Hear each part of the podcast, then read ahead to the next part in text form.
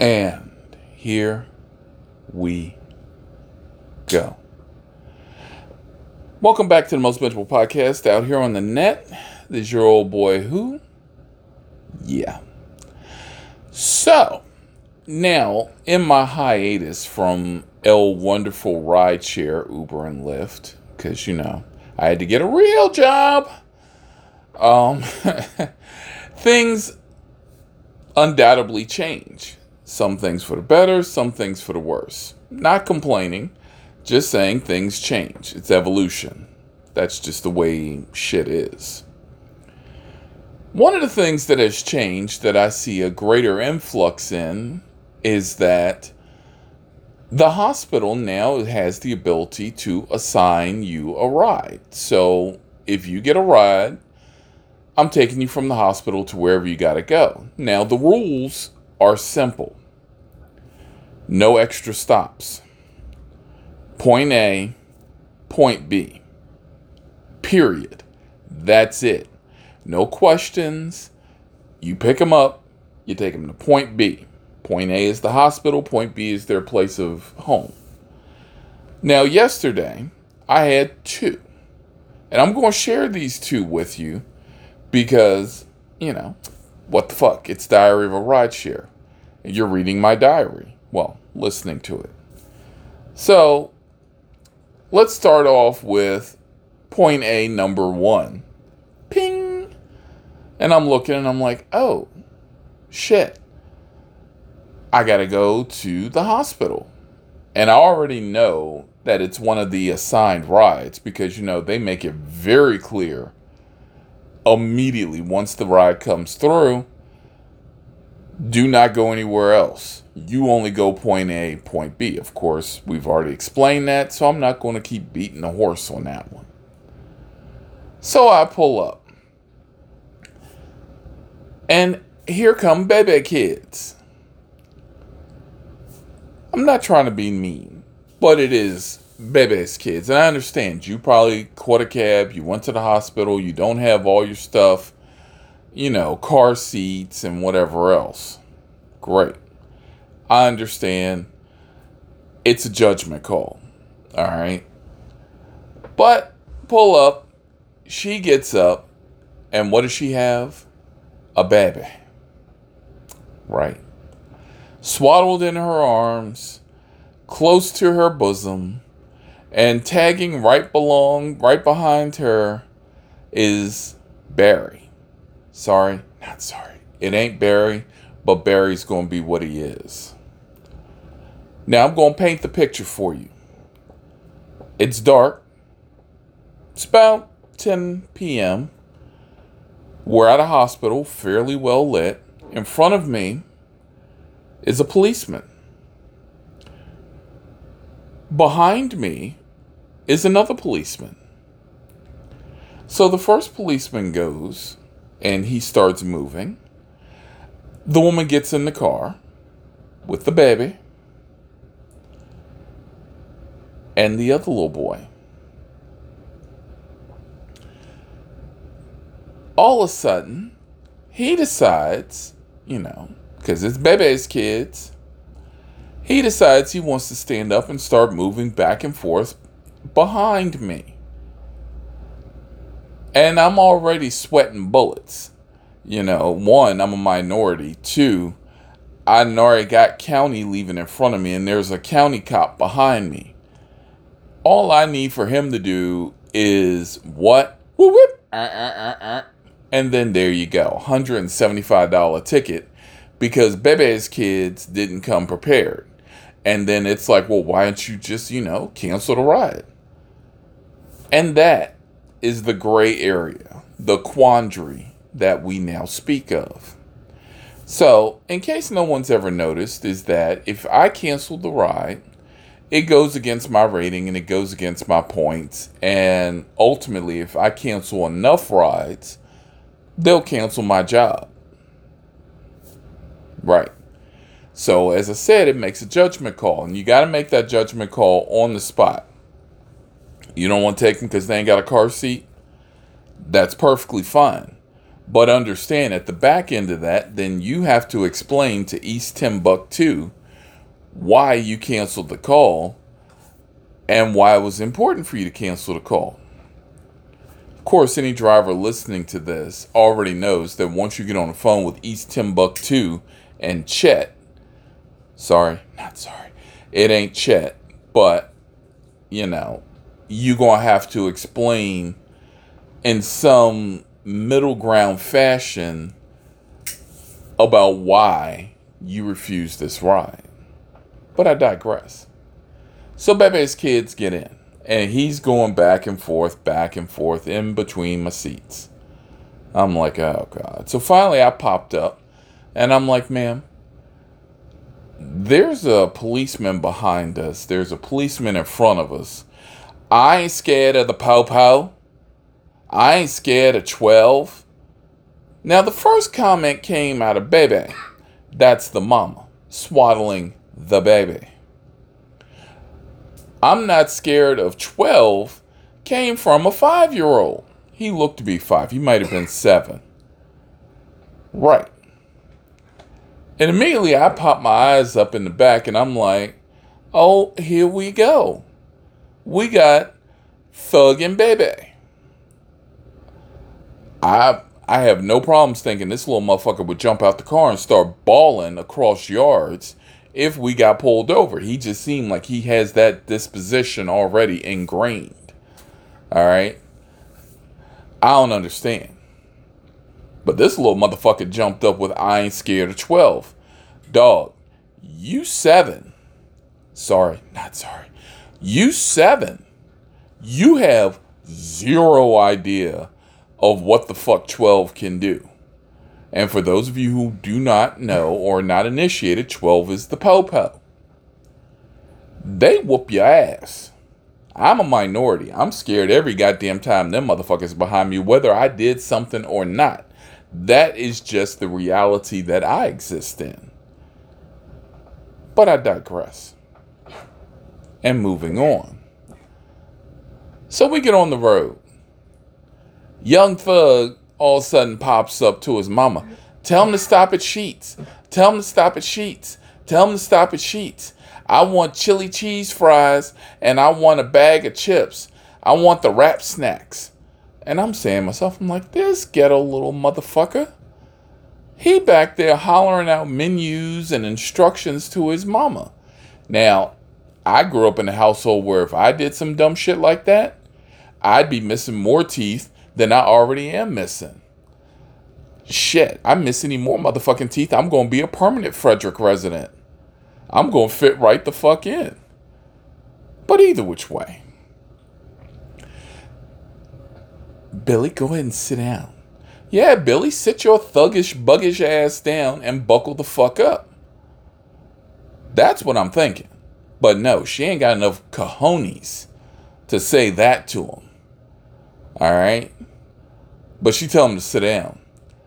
So I'm driving down the road and I'm like, ah, crap. I got to go off of Sanger Avenue. Yeah. Now, for those of the uninitiated, Sanger Avenue is down, uh, down by Attaboy. It's this little low income housing neighborhood. Fredneck does not have a hood. We have individual pockets of citizen revolt. Actually, citizen revolution. That's what we'll call it. It's little pockets, you know, little neighborhood that's like maybe three blocks big. Not even three, maybe two. And everybody up in there is thuggish. So, you know, rule one don't stop the car. You're lucky I stopped the car, and you're lucky you ass got to get out without the car still moving. Number two, never put the car in park. Never roll down your windows. I'm starting to sound like the horror movie. Don't go in the creepy house. Don't try and Scooby Doo that shit. All right? No. So I'm pulling up and I start rolling to a stop. This little motherfucker jumps up.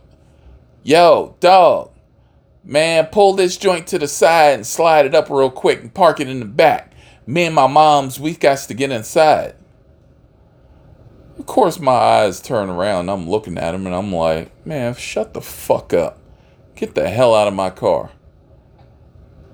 And, you know, as they're getting out the car, they go up to the house. I'm already pulling off. Ping! Round two. Fight. Back to the hospital. I got another call. And I'm like, oh, motherfucker. I know what's going to happen this time. So I pull up to the hospital. And I'm looking at the name. And I'm not going to say anything. And I'm not going to stereotype it. But everybody who's listened to this podcast knows I speak several languages. Some pretty good, some not. So I look at the name. ¿Cómo se llama mi amigo? Eh, hola, hola, buenas noches, mi amigo. ¿Qué pasó? Oh, no, nada, nada, nada. Eh, I am, I'm waiting for Señor Keviano. Uh, he, he, he's my driver. Yo me llamo Keviano. Hola, hola. Where are we going? The liquor store. The fuck we not? You know and I both know your ass ain't going to the motherfucking liquor store. Shit, it's it, this is like Monopoly. Don't pass go, just go straight the fuck on home. All right. He get in the car. Now my Spanish is not good. It, it's not good at all. You start fucking around with me into a long term conversation. I fuck around ordering a taco, telling me or telling you that you wearing some kind of sexy ass thong. All right. I'm just saying, my Spanish ain't that good, but I try. All right. And a lot of people respect that. They are like, oh, hey, you try. Great. You know, you're trying to help. Either which way. So this gentleman gets in. And he's steadily telling me he wants to go to the liquor store. And I'm steadily looking at him like, I can't say no habla inglés because now he knows that I speak English. Can't say no habla español because he knows I speak a little bit of Spanish. So I'm just going to have to ignore his ass and keep driving. So as we're driving down the road, make a right on Waverly, make a left, there's his apartment. Have a good night, sir. This is not my address. Flag. Fuck you mean it's not your address? You gave your address to the hospital when you were admitted. So wherever the fuck you put down is where the fuck you getting out.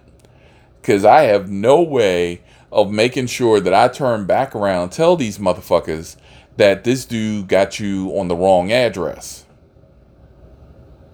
Where am I? You on Key Parkway. Why am I on Key Park? Oh, okay, no, we're not going into the Scooby Doo bullshit. You not catching me up on the damn conspiracy theory. You done already took off your emergency alert bracelet and threw it at me. You done already took off your fucking hospital admittance bracelet and threw it at me. And now you done left your crusty ass socks in my car that are still standing up in the back seat. They standing up like they still are being worn by your crusty footed ass. No. Under no circumstances have you earned any part of sympathy from the devil. None. I'm not calling a goddamn person.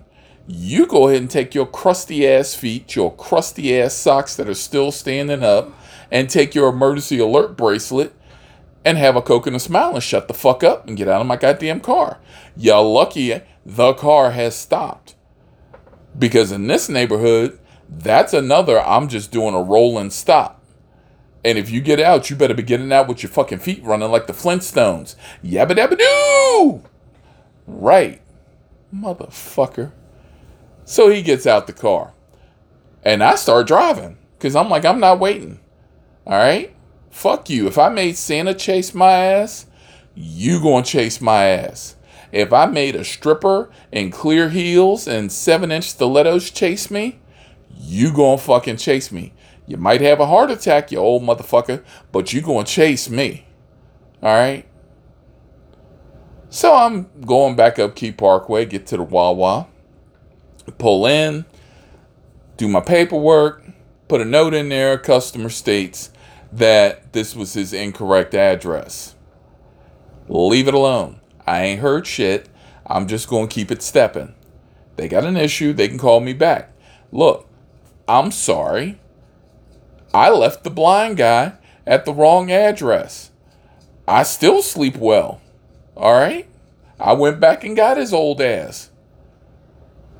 But I left the blind guy. If I if I can honestly leave a blind guy at the back end of a building with no entrance, guaranteed I can leave your ass at the fucking Key Parkway and Waverly and be like, fuck you, I'm out. There is no sympathy. And by the way, take your goddamn bracelet. Because I know you ain't got a wallet. You ain't get my goddamn car and throw the bracelet at me. I don't want to wear this anymore. I don't give a fuck what you want to wear. You better keep your pants on. You're not riding around in the Jeep Jeep with no drawers. Fucking socks crusty as a hell they literally were still standing up like he was sitting back in the seat like the invisible man. You remember the invisible man? Where if the invisible man had like a pair of clothes on, that's all you see is the clothes. That's what it looked like. Man, I got to Wawa and got out, got out my car, got the tongs that were in my back of my trunk, and put them crusty bastards in the fucking trash can you know, I should have given them and donated them to a homeless person. But then I was like, you know what? That's cruelty. That's cruel and unusual because don't no homeless person want to put a pair of socks on that are possessed. Motherfucker. And with that, we are, don't forget the rules, out.